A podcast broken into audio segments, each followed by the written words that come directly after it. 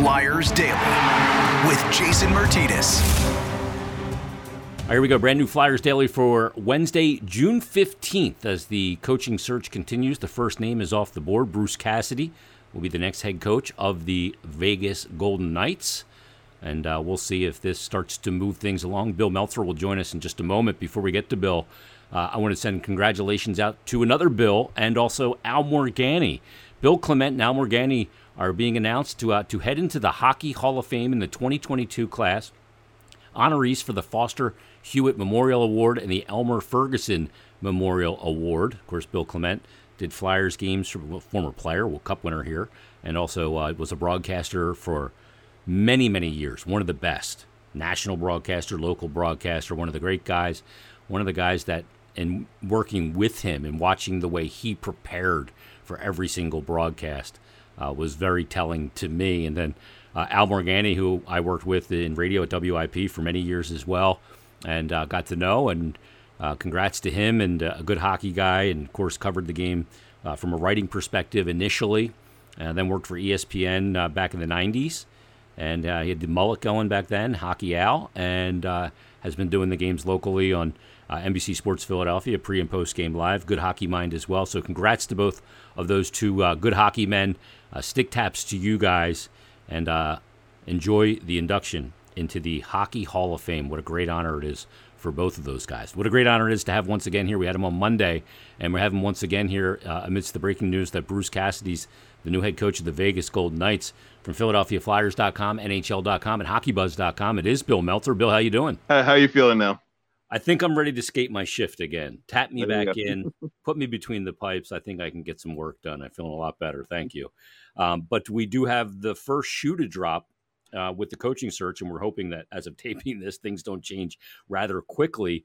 Bruce Cassidy is the new head coach of the Las Vegas Golden Knights. But in your opinion, Bill, is this kind of uh, maybe one of those moves that can get things moving, if you will? Pardon the pun. Yeah, well, in the Cassidy is a quality head coach and was one of the bigger names who became available, although he became available pretty late in the game. You know, Boston took a long time to decide that they were letting him go.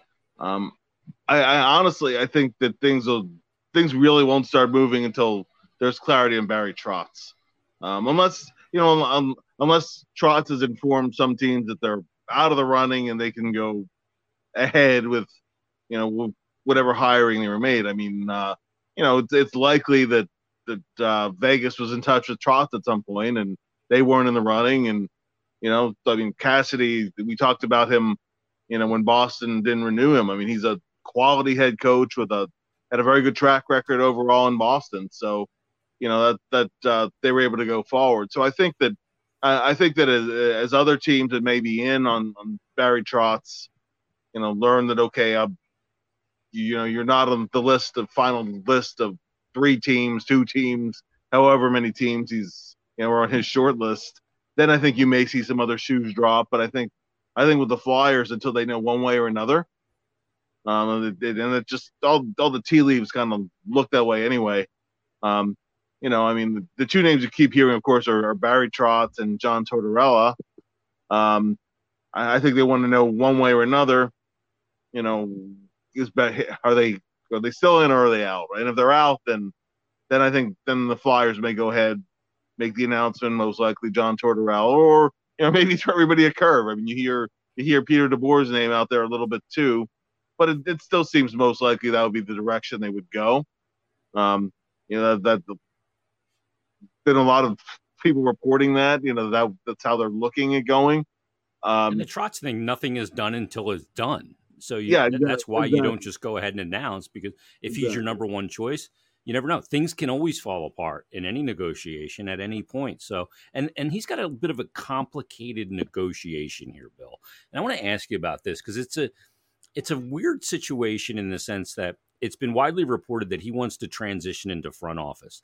I don't know that that necessarily means he wants to be a general manager right away because I don't know that you go right from the bench to yeah. general manager with the complications of today's game and salary cap and everything else. Although you can have guys working for you that handle that part. But it is a bit of a dicey proposition when you're trying to land a job with a team or you're interviewing with a team or the inter, you know you're interviewing a team in this case maybe and you also have an aspiration maybe to take the guy's job that is doing the interviewing um, yeah you know there's a lot of security that a guy has to have to say i could take that on because hey maybe i'll elevate to a presidential role or something like that uh, at that point when you're ready to transition and it also begs the question if i always say this about players the moment a player starts thinking about retired he's retired because yeah. you're not willing to do what it takes. And if a guy's worrying about moving into front office after coaching, is that a bit of a red flag for you as well? A lot to unpack there. Sorry. Yeah, I mean, it's potentially a red flag, Jason. You know, I, you know, and also too, how open ended is it? Right? It's like you know, we'll we'll give it two years and then we'll we'll talk about it. I don't want to coach more than three years, and I want to be. Uh, I don't know you know. But uh, it, it is it is a it is a bit of a red flag. But although although sometimes, you know, sometimes some players seem you know from on the player side it seems like they're mulling retirement frequently, and they end up playing however many more years. How many? You know, and, and mind you, mind you, that this there's extenuating circumstances here, so it may not be the best example. But how many times did Mario Lemieux retire and then unretire? Yeah. You know, and was still a great player whenever he'd come back, yeah. right? He could come back so, today and still be great. yeah, he, he, could. He could. I mean, that's uh, yeah, maybe maybe not the best example, but uh, but just just a guy who was a you know just the guy who excelled and you know excelled at what he did and you know was able to jump back into it. So you know, and and there's even some you know, there's even some speculation does, does Barry Trotz want to take a year off? Although if he wanted to do that, I, I think he would have told the, I think he would have done that already. You know. Yeah, and he, and because he was fired too, he would still have his contract yeah. coming in. So it's not like he he needs the money. You know, everybody likes yeah. to make money, and he stands to gain a raise, obviously, because he's the the biggest name and most sought after coach out there. Once again, probably going back since the last time he was out there. Uh, mm-hmm. when his, uh, he finished up his tenure after winning the cup with the Washington Capitals and went to the Islanders. Joe Quenneville was another big name that was out there and uh, commanded a lot of attention as well. But but as far as Chuck Fletcher and kind of having those conversations about moving into management, um, this is rare. We don't hear this about coaches very often. Uh, how do you kind of is is that a complication that could slow down this process? You know, not with just one team, but obviously multiple teams, because I imagine the same ask is being asked of all. Yeah, and, and I think it certainly could. You know, because it's you know, getting involved with management, it, it's a pretty nebulous, you know, well, management can, can tell a lot of different things, right? Um, you know, does, he said, is his, is his ambition to be a general manager? Because he said you're interviewing with a guy you might be trying to replace.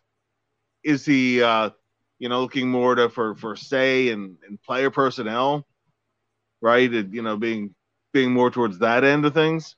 That's not the usual path. I mean, you know, it, it's uh, I, I, I don't really know what it entails, truthfully.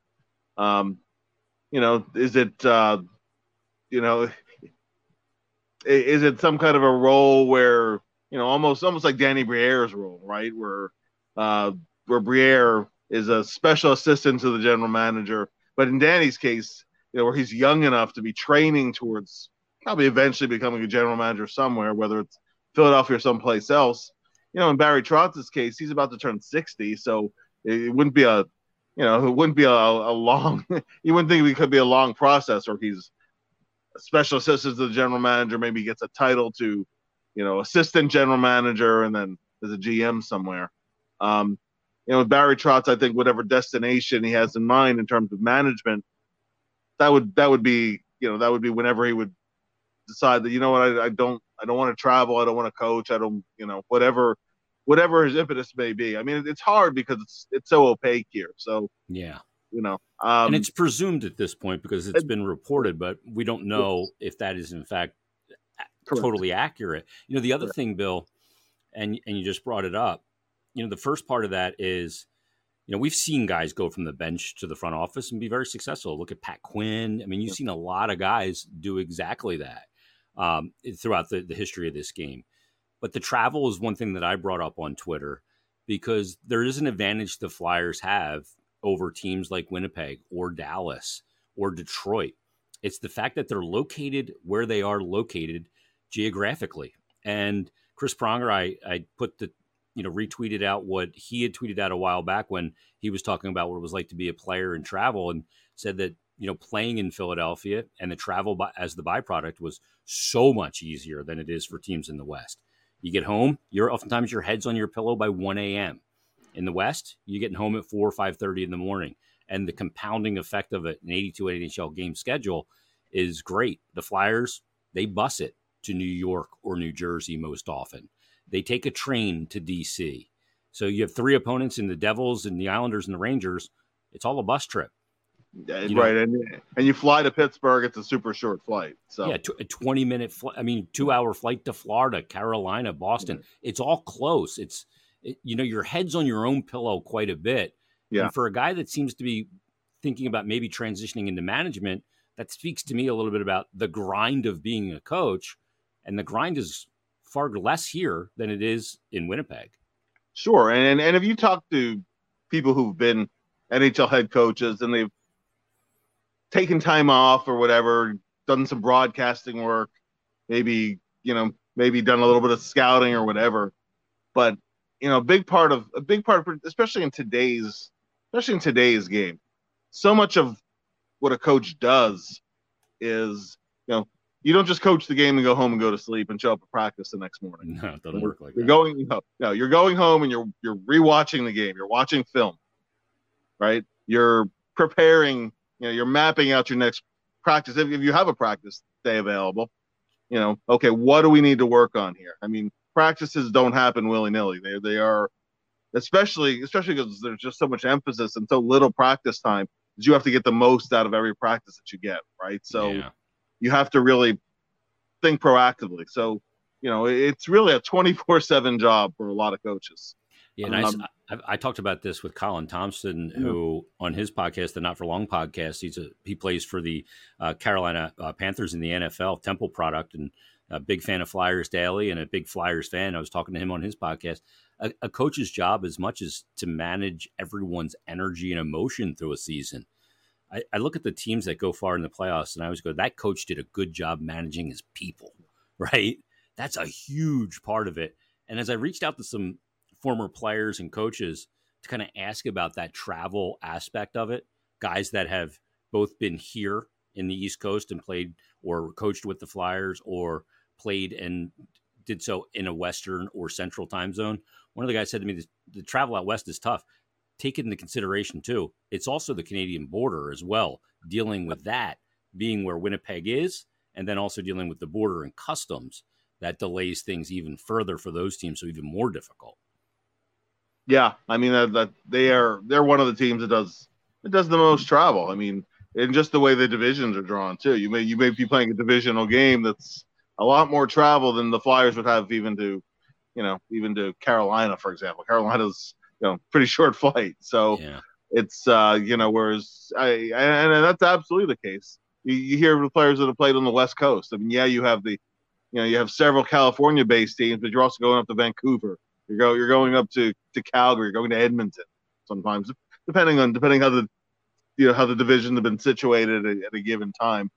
It's a grind, and um, absolutely a big part of it is managing people's energy, including your own too. Yeah, you know, absolutely. Uh, yeah. You know, I mean, you know, the, the burnout, the, the burnout can be very real for coaches where it's, uh, you know, they, I mean, they, they, they have to look at the X and O side of it. They have to, they work with their staffs. So, you know, they, they rely on those guys too. And it's, uh, you know, I mean, it, not, you know, not every coaching staff is created equal either.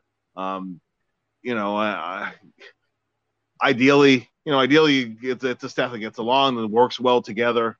You know, sometimes, sometimes you hear about, uh, okay, well, the general manager, um, you know, kind of thrust this assistant coach on, on, uh, you know, on the guy who's the head guy. I mean, that that hasn't been the case recently with the Flyers. The staffs have, even when, even when it's, you know, the GM has decided or whatever, the staffs have seemed to be pretty cohesive. Yeah. But I, I've known some staffs that have been anything but cohesive where there's been mistrust, where there's feeling, where there's feelings that uh, you know one of your one of your assistants might be trying to undermine you. He's got an eye on your job. That's you know, it's a, it's a, it's a it's a tough it's a tough business. You know, Yeah. we, we talked about how there's only now 32, 32 of those jobs, you know, and, you know, and, and, and it could be a, you know, a topic for another time. But historically, you know, I can think of one situation in Philadelphia. Um, you know, I mean, it was, it was Russ Farwell was the general manager, and uh, you know, Paul Holmgren was the coach, and uh, you know, the the assistants were brought in. One of the assistants was a good assistant in terms of being supportive of the head coach, and there was a feeling that the other assistant was after his job, and he eventually became an NHL head coach and a successful one. Um, but it's you know that, that that's tough. That's a tough road to hoe, right? Where if Yeah. you're you know because you know in, in some you know it's also too because the assistants are the liaison between the player and the the head coach. And So me- you have and a good- messaging has to be consistent. It has to be consistent, right? And that's uh, you know, and the guys a lot of times who go on to be good head coaches. You know, uh, look look at the way that John Tortorella helped Mike Sullivan along, Yeah. right? And Sullivan, I mean, it- uh, it's really, I, think, I think that's a really thing too. When you see teams that are cohesive and the, the messaging is consistent, whatever, it shows in everything that they do Yeah. you know and um, you know I, I think that that's that's a big part of the equation too but when you don't have that i think that adds to the that adds to the to the wear down effect into the grind of it all and so it's uh you know i I- i think that um i think that plays into a little bit too now now in, in i think anyone who the flyers would hire you know there'd be trust that they would have significant say in their own staff Yeah. um but uh you know but it's just it's just you know just another another piece of the puzzle Last thing for you, I read your piece that you wrote on NHL.com about Trotz and about Tortorella, and those are obviously the two big names. I'd be fine with either of them, as you know. Uh, we've talked about that part ad nauseum. Yeah. So I read your piece, and I thought it was really interesting because you really laid everything out in regards to John Tortorella. And I put this tweet out the other day that the average NHL coaching tenure is a median of 2.4 years. Tortorella's coached 1,383 games for four different teams, an average of 4.21 seasons per team. This is per 82. If you remove the one season, the outlier for him in Vancouver, and then he averages a tenure average tenure between Tampa, the Rangers, and Columbus of 5.62 years of tenure. You laid all these facts out in your piece, and then as I go down and I read the comments, the first thing people say is he's going to burn out fast. right I I don't know how else to say it.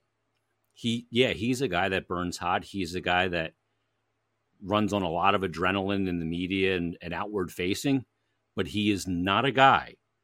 These are the facts that has burned out fast anywhere he's been. And he hasn't burned out his staffs fast, his organizations, and most importantly, his players. Yeah, Yeah, I mean he's he's had guys who've stayed with him for for the long haul. I mean there there are people who just don't click with him. You can say with any coach, right? They'll click with him, and then that guy moves on, or, or you know what whatever. Whether it's a stylistic fit, whether it's a personality clash, or whatever. I mean, you know there there are going to be some bumps in the road. I, I you know, but the the thing is that he sticks it out, and you know I mean, I, I can't I can't identify really too many players. Maybe a maybe a couple guys early on in Tampa who uh, you know he wasn't established yet, who chafed under his style, Yeah. and it just wasn't a great. I, I know. Sean Avery did in, in New York with the Rangers. Right. But I mean, Avery was a schmuck. Right? Yeah, and uh, but it, you know, but for the most part, most players, even guys who you think he wouldn't necessarily work well with. I mean, you know, even even look at like like uh, you know Dubois, right? They didn't have a very good coach player relationship, but he walked away. Dubois saying, "You know what? I have nothing but respect for Torts. Yep. It wasn't like I couldn't play for him. You know, I mean, it it, it ended. It, you know, it ended with respect. So, you know, and he had nothing to lose at that point. You know, Yeah. when when Tortorella was out the door in New York and out the door in Columbus, that was the chance for guys to rip him. Nobody did. Nobody Right? did. So, Yeah. very few did. Yeah. Again, he far exceeds the NHL average tenure of 2.4 years with basically almost double, fi- more than double, 5.2 years in those three stays. You want to put the you want to put the Winnipeg one in or excuse me, Vancouver? I'm fine with that. He still hmm. far has outweighed it anywhere else and that was a one and done in Vancouver, a full 82 games and uh, he melted down, knew he needed a reset and to recalibrate the way he did things, and did that, and came back had a real good run in Columbus as well, under right. some pretty trying circumstances, losing a lot of big players there uh, due to the market and, and such. But uh, he stuck it out. So, Bill, thanks for doing this uh, late duty. As things evolve, we'll keep everybody updated here on the podcast. And uh, check out Bill's work on PhiladelphiaFlyers.com, NHL.com, and HockeyBuzz.com. And we'll talk to you Friday unless news breaks right here on a brand new episode of Flyers Daily.